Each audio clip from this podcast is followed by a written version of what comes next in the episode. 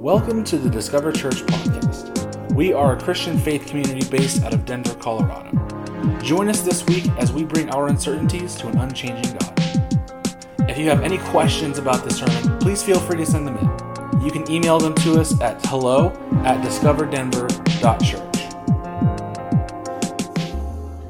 So let me just tell you guys when we're going through this, there's a number you can text. Can you put that, that number up there for me? There's a number that you can text, and it's really great to ask questions. And we want you uh, to go ahead and be able to do that as we're going through this. If you have questions that come up, and, and sometimes, just to let you know, the reason I read you what I wrote for our daughter is I have a lot of questions actually written throughout the Bible. So I, I just write it in there. I, I know if, if you're like, you don't mark up the Word of God. I go, well, I, I I do. I think it's healthy. I think it's healthy we dig and we ask questions. And, uh, and so I fully anticipate my daughter getting these Bibles and going, man, dad had a lot of questions. I don't know if he knew anything, but he just had a lot of questions. And I would say that it's a good way to live in your walk towards God and with God to be able to ask questions. Because when you wrestle with God, you're not far from Him. You can't wrestle from far away text in questions, and at the end of the service, we'll wrestle with a few of them, and then we'll reach out to you during the week. This last week, we talked about um, what it's like to bring a sacrificial gift to Christ. Remember, and that word or that sentence, that question, was like, "What is it that God wants?" Remember, we talked about that. That if we ask people this all the time around Christmas time, like, "What do you want? What do you want?" So I'm going to pray. We're going to ask that question, and then we're going to continue in Matthew chapter 2. Uh, this whole idea of last week was the wrong messengers, this week is the wrong direction. It actually feels like God's going in the wrong direction in this story. And it's great news. It's like really good news because we all go in the wrong direction as well. And He did that on purpose. Let's pray. Father, you are a good God and how grateful we are to sing with the angels, Holy, Holy, Holy. You're perfect and wise, but it's really hard in our pain and suffering to understand these things. So, Jesus, I just pray that your saving power of leading us into freedom tonight and not actually delivering us from all the pain we're experiencing, but leading us into the freedom of what it is to have joy in the midst of these times and to see light in the midst of darkness and to experience the thrill of hope, what we call Christmas. I pray for that tonight. So, God, for many of us, the storms in our lives need to be calmed, and I pray that you would do that as you're the Lord of the storms. And for others of us that are way too comfortable, there needs to be some storms in our life, and I pray you'd be gracious enough to be with us in those storms, but not calm them. Just be with us tonight. And it's in Jesus' name. Amen. Amen.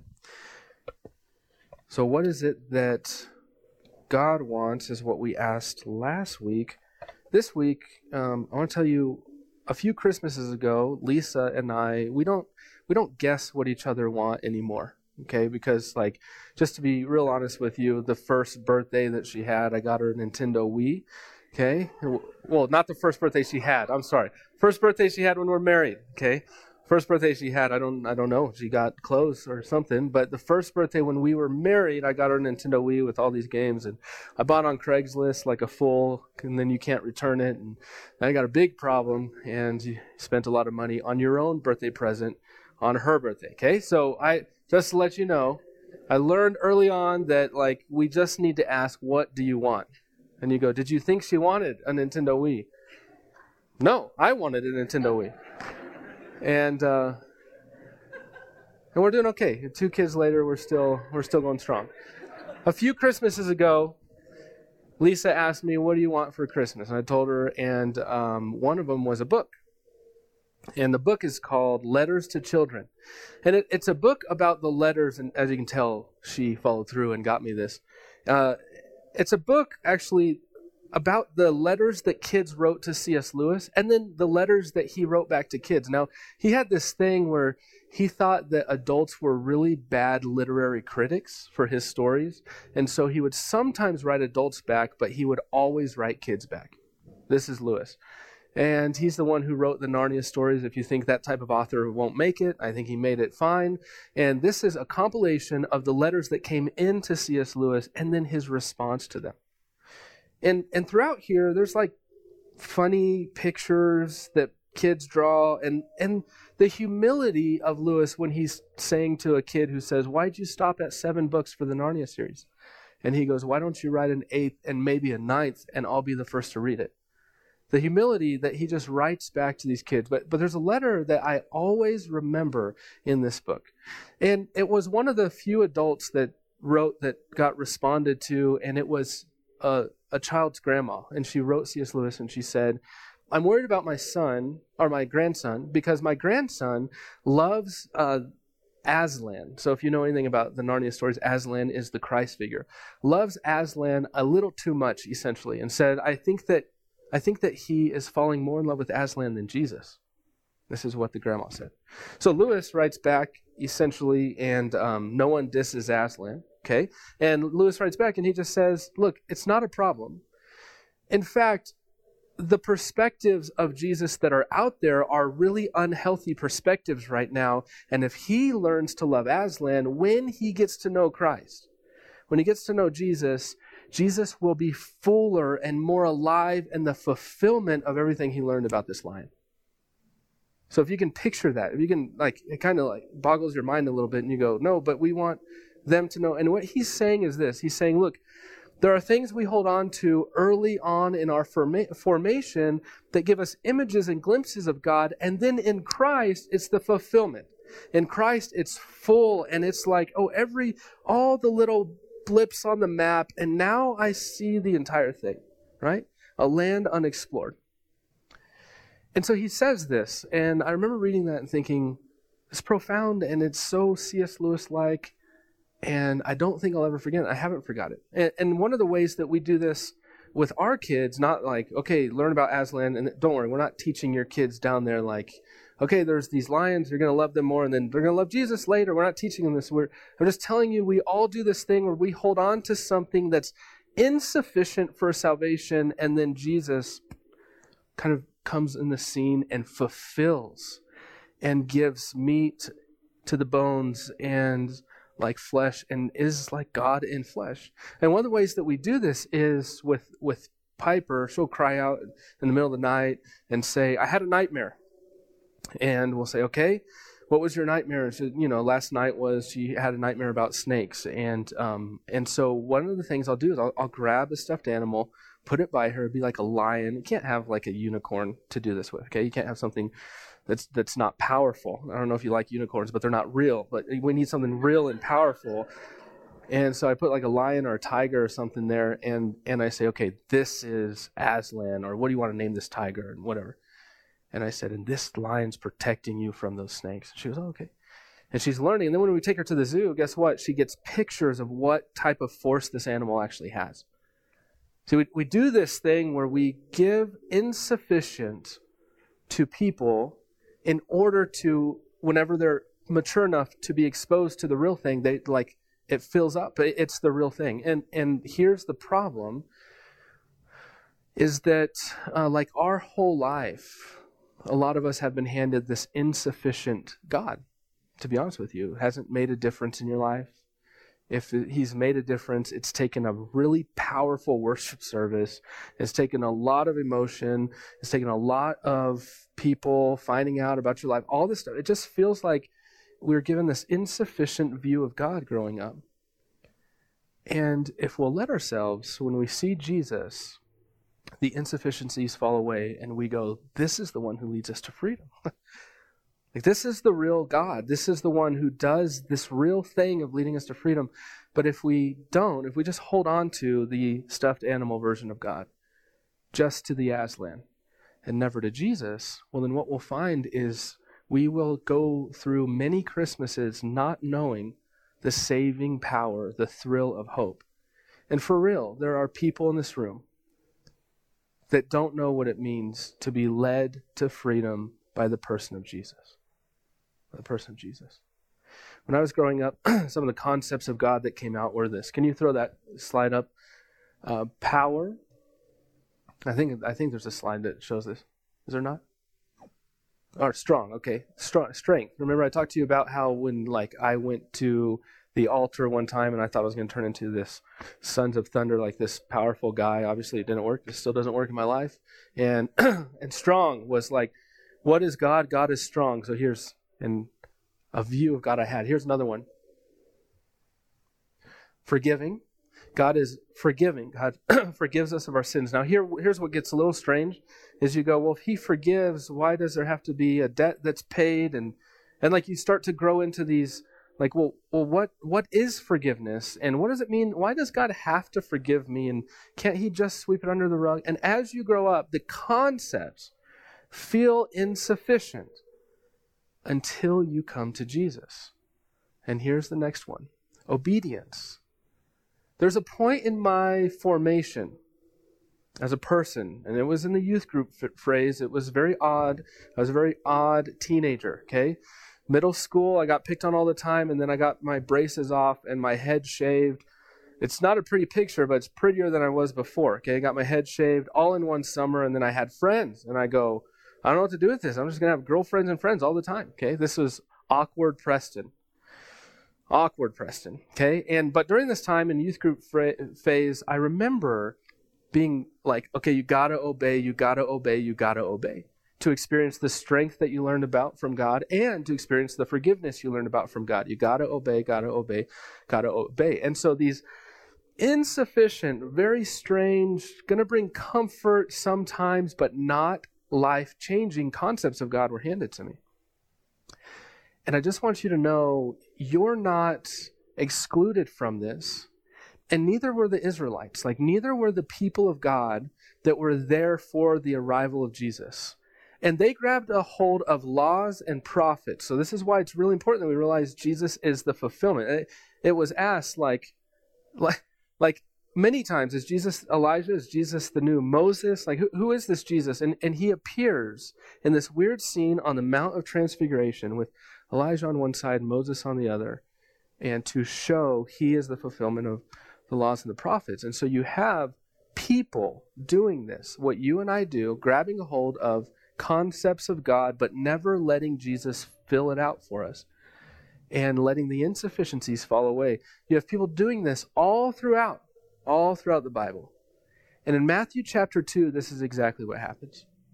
So it looks like Jesus goes the wrong direction. It looks like you're waiting for a Savior that's just going to arrive on the scene, is going to plow his way through um, the authorities of earth. And he goes backwards. Like he goes to Egypt, which reminds the Israelites, by the way, of slavery. He goes backwards, it feels like. And he does so at the authority of another king, threatening the situation, not at the authority of his like his own authority. He doesn't move. It just feels awkward. It feels like it's the wrong direction the whole time. The whole time. And what I want to tell you is this the Israelites were holding on to some figures that God is gracious enough to show no, my son fills this up. And those figures were insufficient, and my son leads you to freedom. So if you're holding on to any figure, any hurt, anything that feels insufficient when you think of God and you go, it doesn't change my life at all. I just want you to jump in the story of Matthew chapter 2. So we know that before this, uh, the wise men arrive on the scene and they're like giving sacrificial gifts to Jesus, and King Herod is threatened by what's happening. And the wise men, they're the kingmakers, right? They came to the doorstep of King Herod, and when they're there, King Herod knows I'm out, someone else is in, he's threatened. Now, this is Matthew chapter 2, verse 13, 13 through 18. Let's go back to verse 13. Thanks. Now, when they had departed, behold, an angel of the Lord appeared to Joseph in a dream.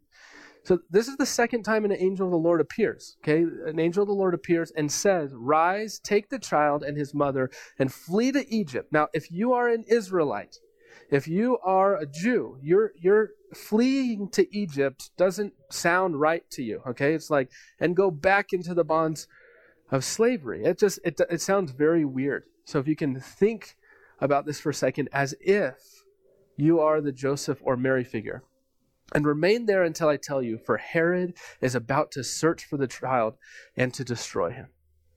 Rise, take the child and his mother. Now, in, in Jewish times, it was normal to say, take the mother and the child. So it was normal to put the person of importance or authority first, and then, like, this is. This is how genealogies work, and this is how it's supposed to be worded. And every commentary that I've read on this said there's something funky about the way this is laid out, as if the centerpiece is Jesus, the child, right? And you go, well, it's not funky. This is like my 30th Christmas I've celebrated, my whatever. It is weird to the people that this is happening to. It's very strange. But the way Matthew writes this is intentionally. He's showing us this is about the baby, this is about the baby. This is about what the baby is about to accomplish. Okay? And he rose and took the child and his mother by night and departed to Egypt. Now, Egypt was about uh, 75 miles, the border of Egypt, 75 miles from Bethlehem, and then about 125 miles to the town that they would have been in. So this is not like, hey, we, we get in the car and go, even if you're driving, it's going to take you hours. If you're going by camel if you're going the way that they would go it's taking forever right? This is a this is a command that you have to follow intentionally like and you have to continue to follow. And remain they remained there until the death of herod. This was to fulfill what the lord had spoken by the prophet. Out of egypt i called my son. Out of egypt i called my son. So let's pause Remember, we're talking about slowing down, anticipating the arrival. So many weird things are happening at this point that we have to say, um, this is what, this was to fulfill what the Lord had spoken by the prophet. Now, the word for fulfill there is actually talking about to fill up. Okay?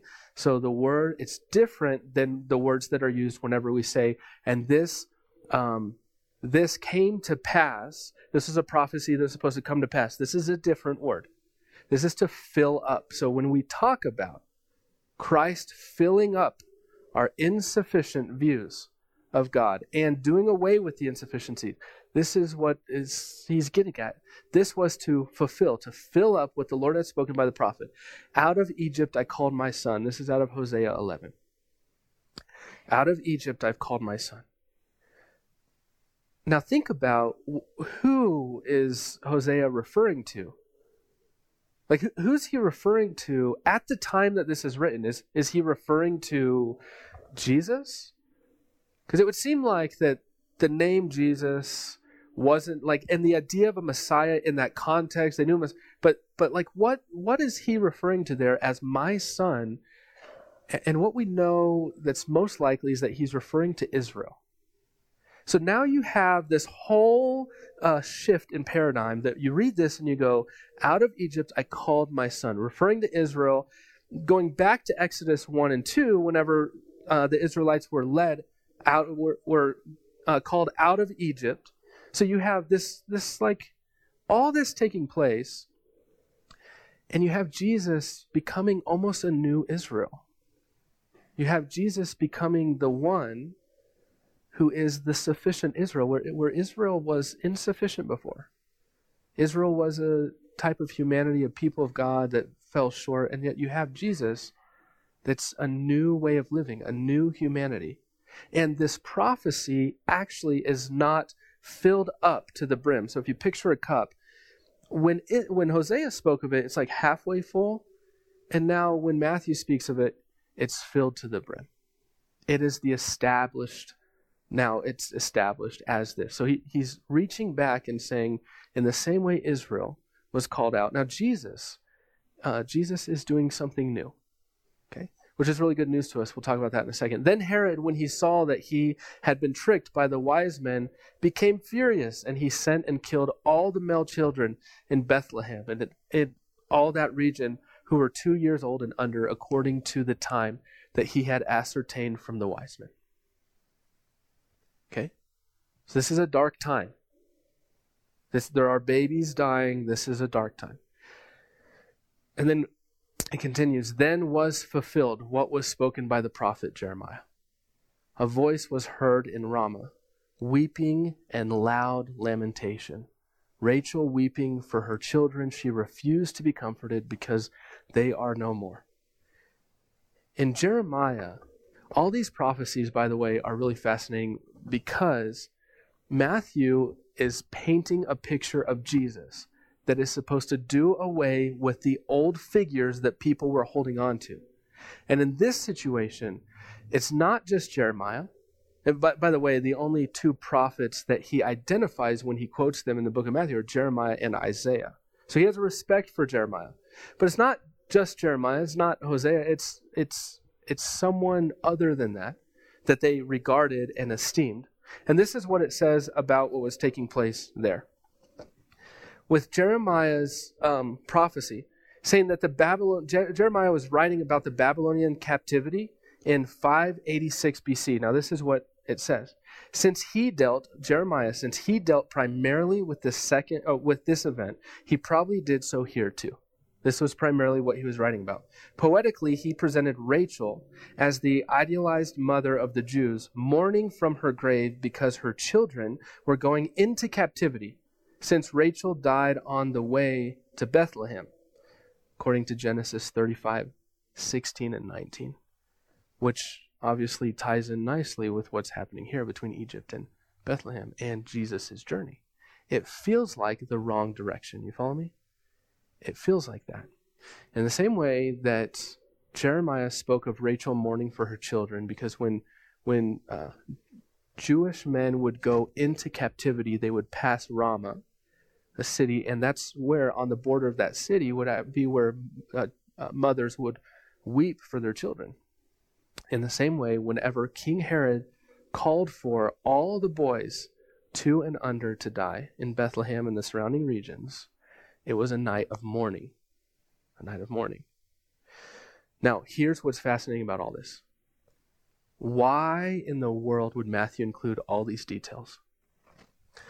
Matthew does this thing even in the beginning of the genealogy. He starts his book with a genealogy.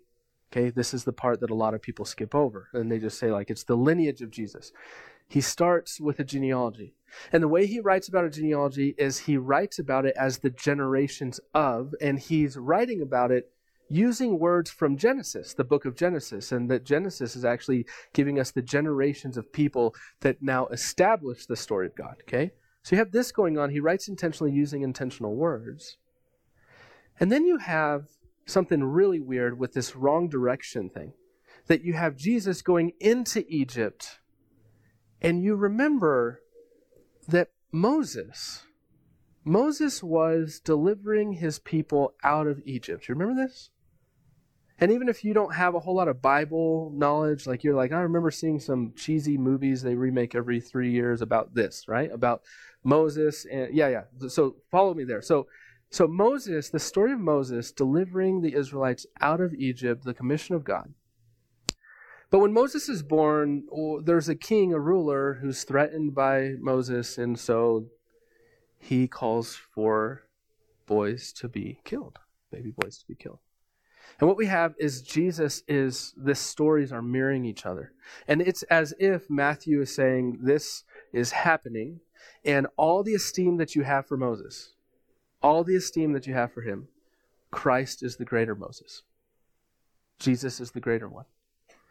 So, whatever picture you have of God that Moses has established for you, Christ is actually the one leading people into freedom. So, Moses led the Israelites into freedom and was establishing a people of God. Jesus leads every person into freedom and is establishing a new people of God, a new way of living.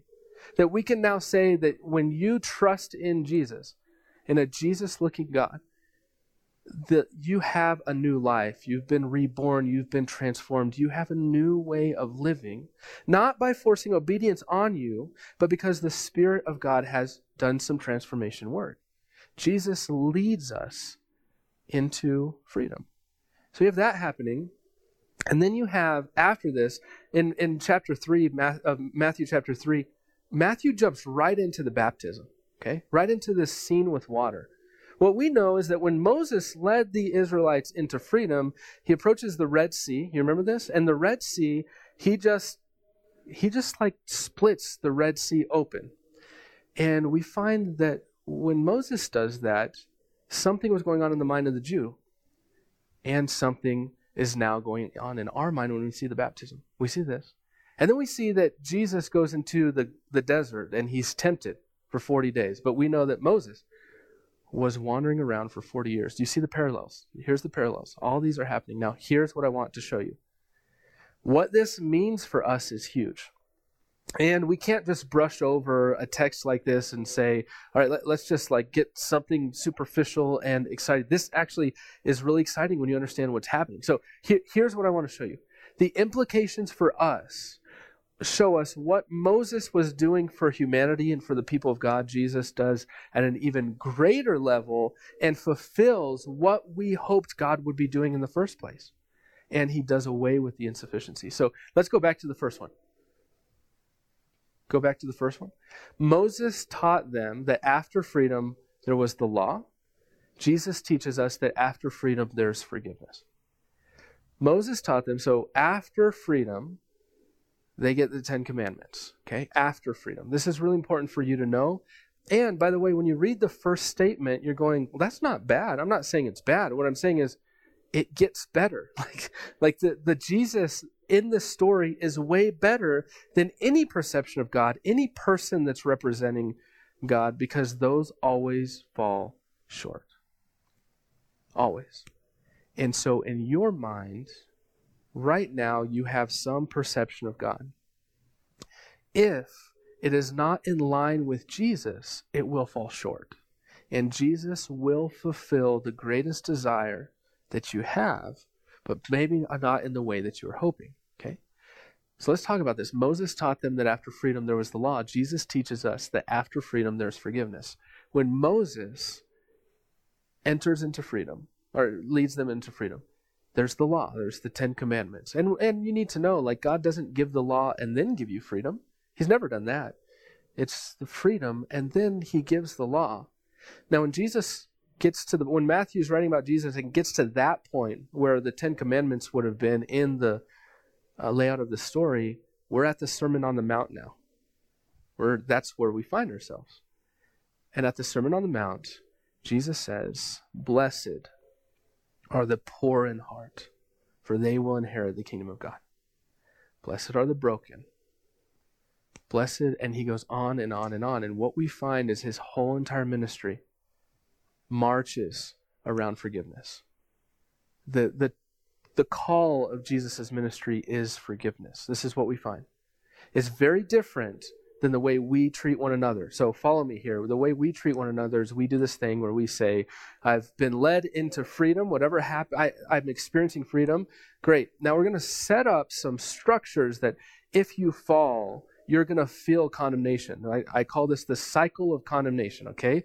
That if you say, I used to drink alcohol, I used to be an alcoholic, and it just consumed my life, I'm never going to touch that thing again. And then you have people surround your life that they say, don't ever, don't ever, don't ever, don't, don't ever and you feel the condemnation. And what it feels like is you've just been led into freedom by Moses, and there's the law right in front of you, as opposed to if someone said, Hey, I'm really proud of you for bringing that up, and I want you to know the forgiveness you have from us and the forgiveness you have from God.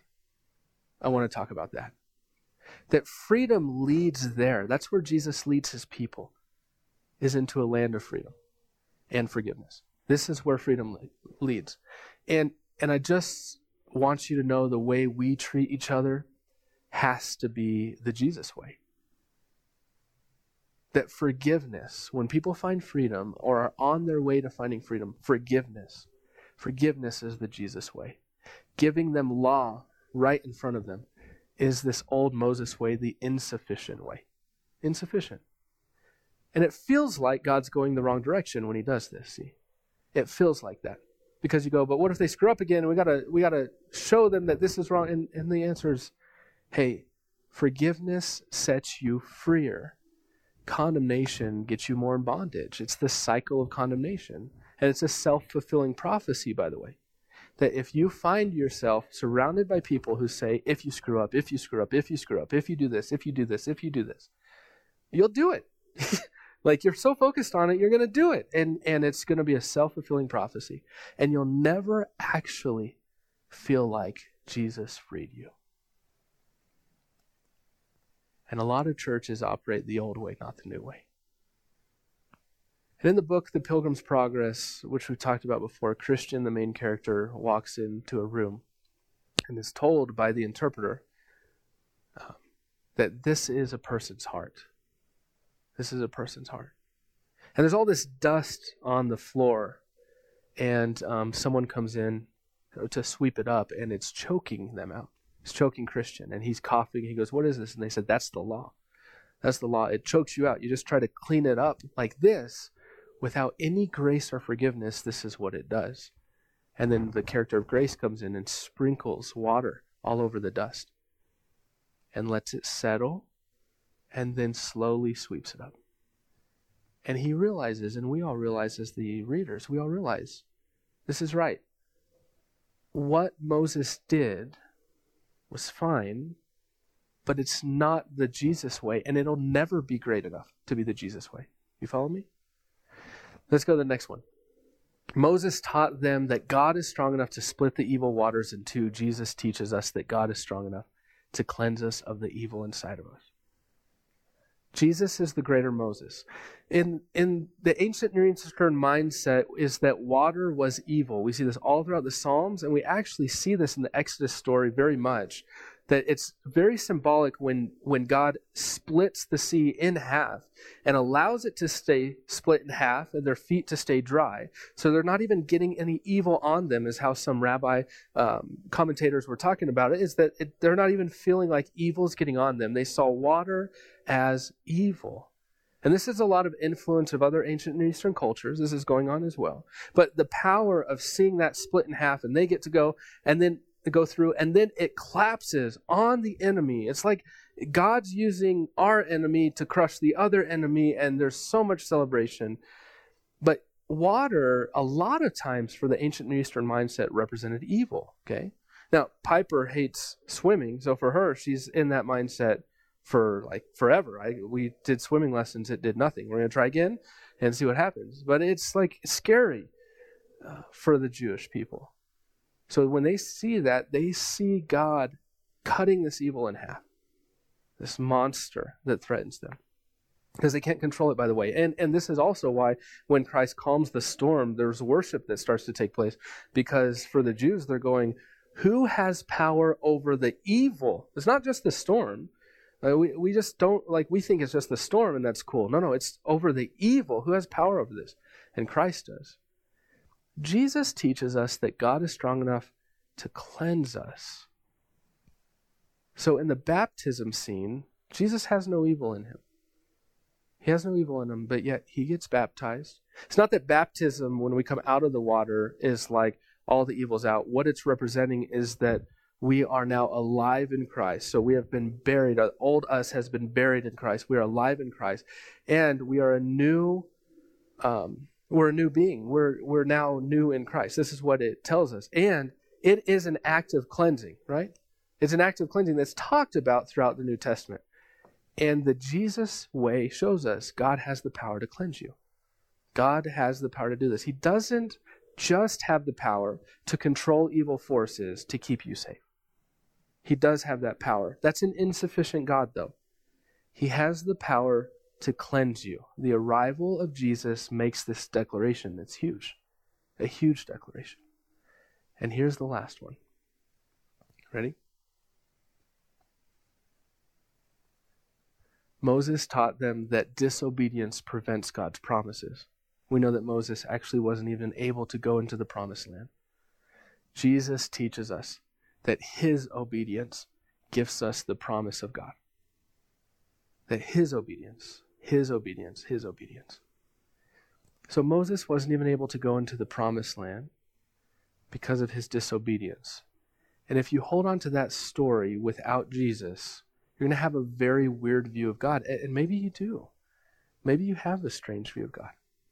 Maybe for you, the Jesus story is so radically different from God. This is why you have a hard time calling God Jesus.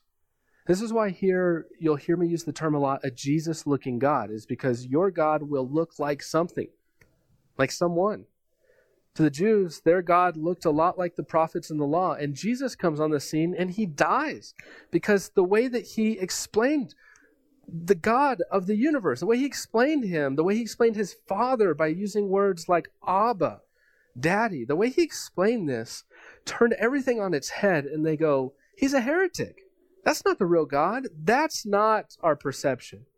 And they'd rather hold on to the Aslan perception or the stuffed animal perception when the real lion of Judah is like right there before them.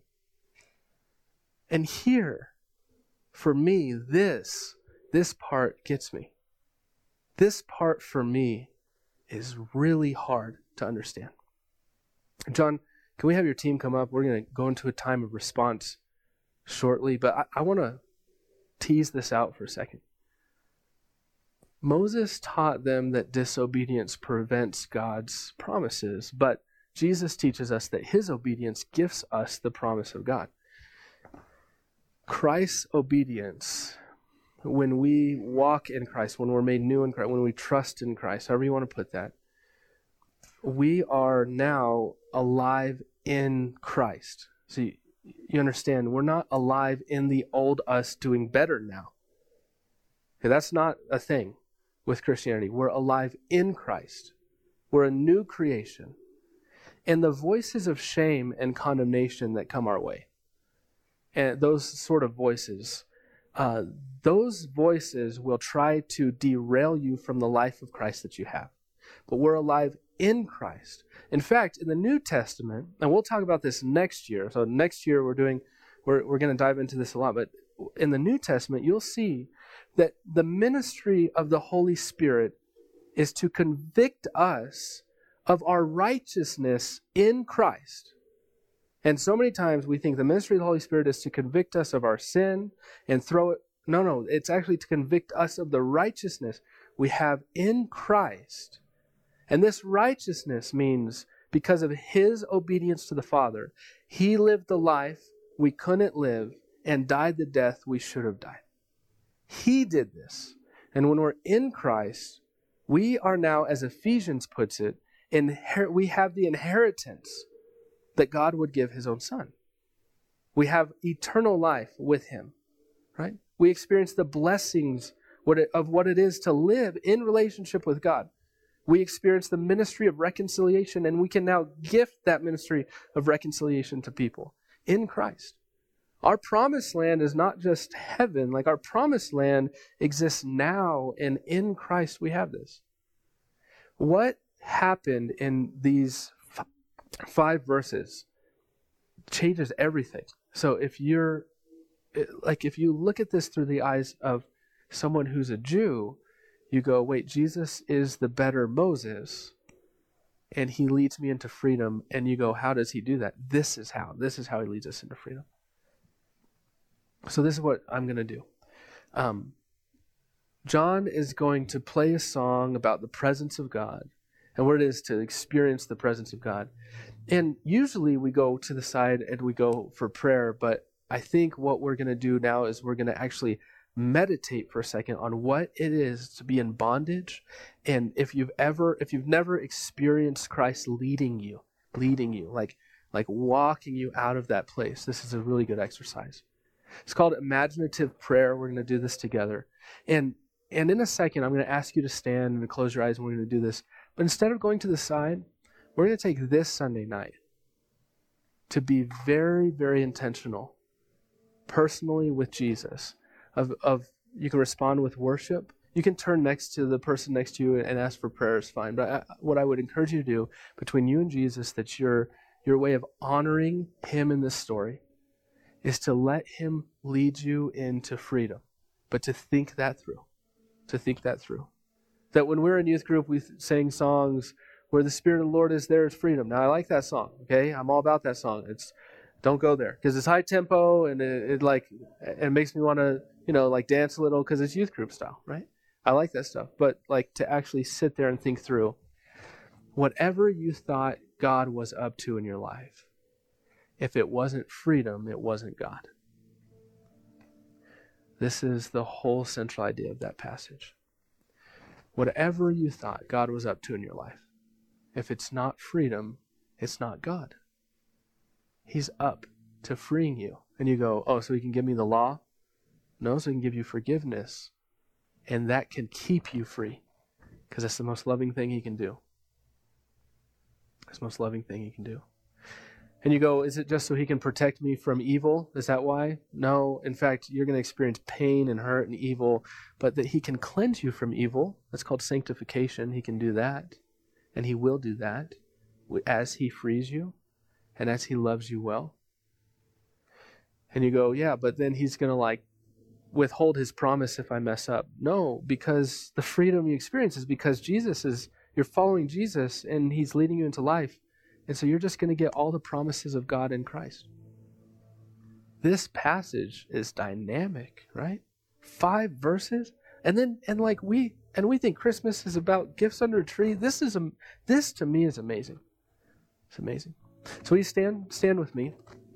I know tonight felt like a in-depth Bible study, and I am so thankful for it. So thankful for it. I want you to close your eyes. If this is strange for you, let me just remind you that if you ever miss someone, if you're away from them and you're not able to be with them, a lot of times when you close your eyes, you think about them. Well, this is how we operate, anyways. If I ask you to tell me about your family, you would tell me kind of images and stories. You wouldn't tell me stats and logic. And this is what we're going to do now. So close your eyes and picture yourself in a prison. And the thing holding you, only you know. Only you know that thing. Some of you, you're going to go, no, everyone knows that thing. Okay, but be honest with God. And others of you, you would go, I don't have anything. That's called pride, and those bars are strong. Those bars are real strong. So picture what is it that, and then I want you to picture what is it that got you there? Do you remember time got you there? You feel imprisoned. That's the thing that led you into bondage. I want you to imagine if Jesus walks into that prison cell, and this would be your response Jesus, you're going the wrong way. The free people are out there. But don't come in here. You're going the wrong way.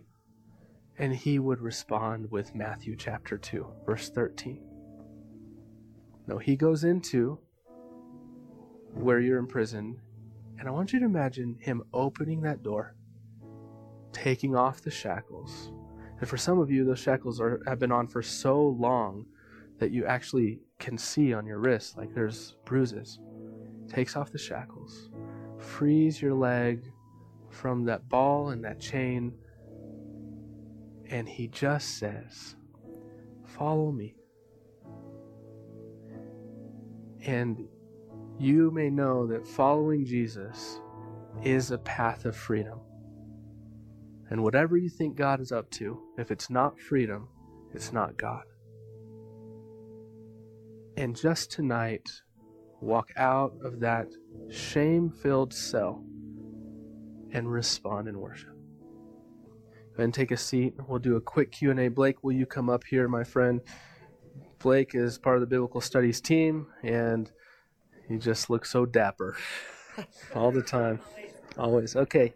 What questions do we have? And by the way, I really appreciate us being a faith community that wrestles together and not that is um, here with blind faith. So go ahead. Thank you guys for sending in your questions. We had some great ones.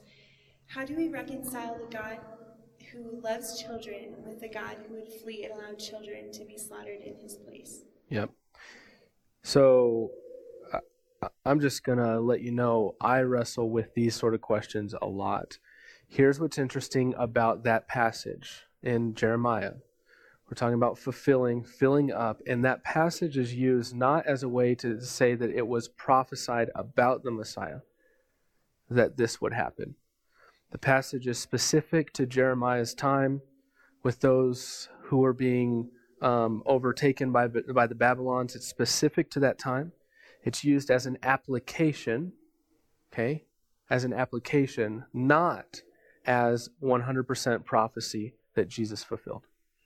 So it is specifically used as an application by Matthew, saying, This reminds me of this, and that prophecy is now feeling more full. I, I say that to tell you this God didn't tell Herod to go do these things. And the question kind of goes back to why are there deaths around us of innocent children and those sort of things? And I would say because there's evil in man's heart. And this is a picture of the depravity of man when it's threatened by the lordship of Christ. Doesn't make it easier, but I just don't want you to sit there and think that Jeremiah's prophecy was about Jesus and that had to happen in order for that to be fulfilled. That's not what's happening there. Um, just kind of adding into that piece, it's basic question I'm hearing from this is kind of like, why does God let uh, bad things happen to, to good people, or kind of this dichotomy uh, that we see uh, between that of um, you know, the, these kind of acts of violence that we see in the Bible, and then also these descriptors of God's grace and love. Um, going off of that premise, it's just really adding on to what Preston's saying. And there's a complexity to these types of stories where the Bible is also, you know, a book of theology, and it's kind of these descriptors of history and how they've happened. Uh, just because this event happened uh, doesn't mean it's condoned by God. Uh, there, there's many passages you th- see throughout the Bible um, that are done, and, and, it's a description of people trying to either a live out God's um, acts in this world, or it's just a description of broken people. And and really, I think that's what we're drawing out of these kind of uh, stories of Herod uh, and his acts. But then we also have um, that sort of uh, placed up against like these other stories where we're like, well, I don't understand how these two meet. It's not necessarily going to meet. I think that's where we're kind of asking ourselves, like, how, so what happened to Herod in this mm-hmm. case to, to bring him to this place? And it's kind of the absence of God in, in that act. And then we see, like, well, what is Jesus? And Jesus is someone that loves children, uh, that's supposed to draw us closer mm-hmm. to that concept and what is good this is of god is, is that of, of loving children and it's saying like this happened mm-hmm. these old testament passages we're referencing we're not going to say they didn't happen um, but this is like the intent of god and that's mm. kind of the bible is our way of figuring out what is the roadmap closer to god yeah, that's really good it's a great question by the way and we'll be faster on the next one okay what if you feel you're being obedient, but you're not experiencing the promises of God? Faster, right? We'll be faster on this one. Um, well, I, I want you to know our trust in Christ leads us into the promises of God, not your obedience.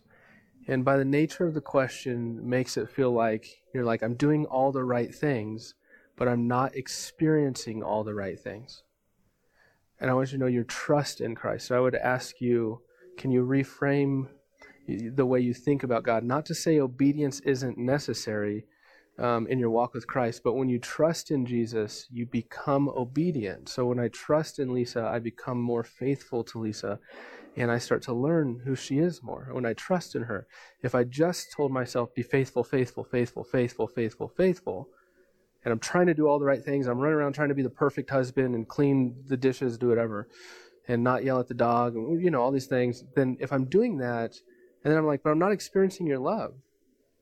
Well, it's because I'm so busy doing those things, hoping that that initiates experience, as opposed to say, like sitting and spending time trusting, letting that initiate obedience and faithfulness. And out of that, like the love is in there. So I, I'm just trying to let you know it's not your obedience that's going to make you feel the promises of God or in, inherit the promises of God. It's Christ's obedience. And I think that's what the story shows us. Yeah, just validating that point. And, you know, it, it's our obedient, our obedience is, is simply an act of us following Christ. It's not necessarily like through this action I will get uh, X equals Y. Um, Mm-hmm. there, there's these moments in our lives where uh, it's we don't know why it's happening, um, Mhm. and I think that's really uh, this is a point where it's just asking us to press into like what are what is the purpose of these acts, and it's That's to right. build our relationship with Christ. Sometimes beneficial things happen in this world as a consequence of those, Mhm. um, but not necessarily always. Yeah. Thank you for the questions. I would just say this Jesus was the most obedient, trusting in the Father person, and he died on a cross, and his friends left him. So, promises of God, you may need to reinterpret what the promises of God mean. Um, and so we can talk about that later. Thank you, Lord. Thank you, God, that, um, that you do go in what we would think is the wrong direction. You go into those areas of slavery that remind us of slavery in order to lead us out. And thank you for taking all of our false images, our, our insufficient, premature images of who you are, and telling us that if you've seen me, you've seen the Father. So, whatever questions we may have about you, God, if we've seen Jesus, we see you. So, so we will wrestle with what does that mean with our other ideas about you. But at the end let us rest in what we just sang. Breathe into the caverns of our soul where it's empty and dark or where we're at and we're scared. And i just pray that god you would be ever present. In jesus name amen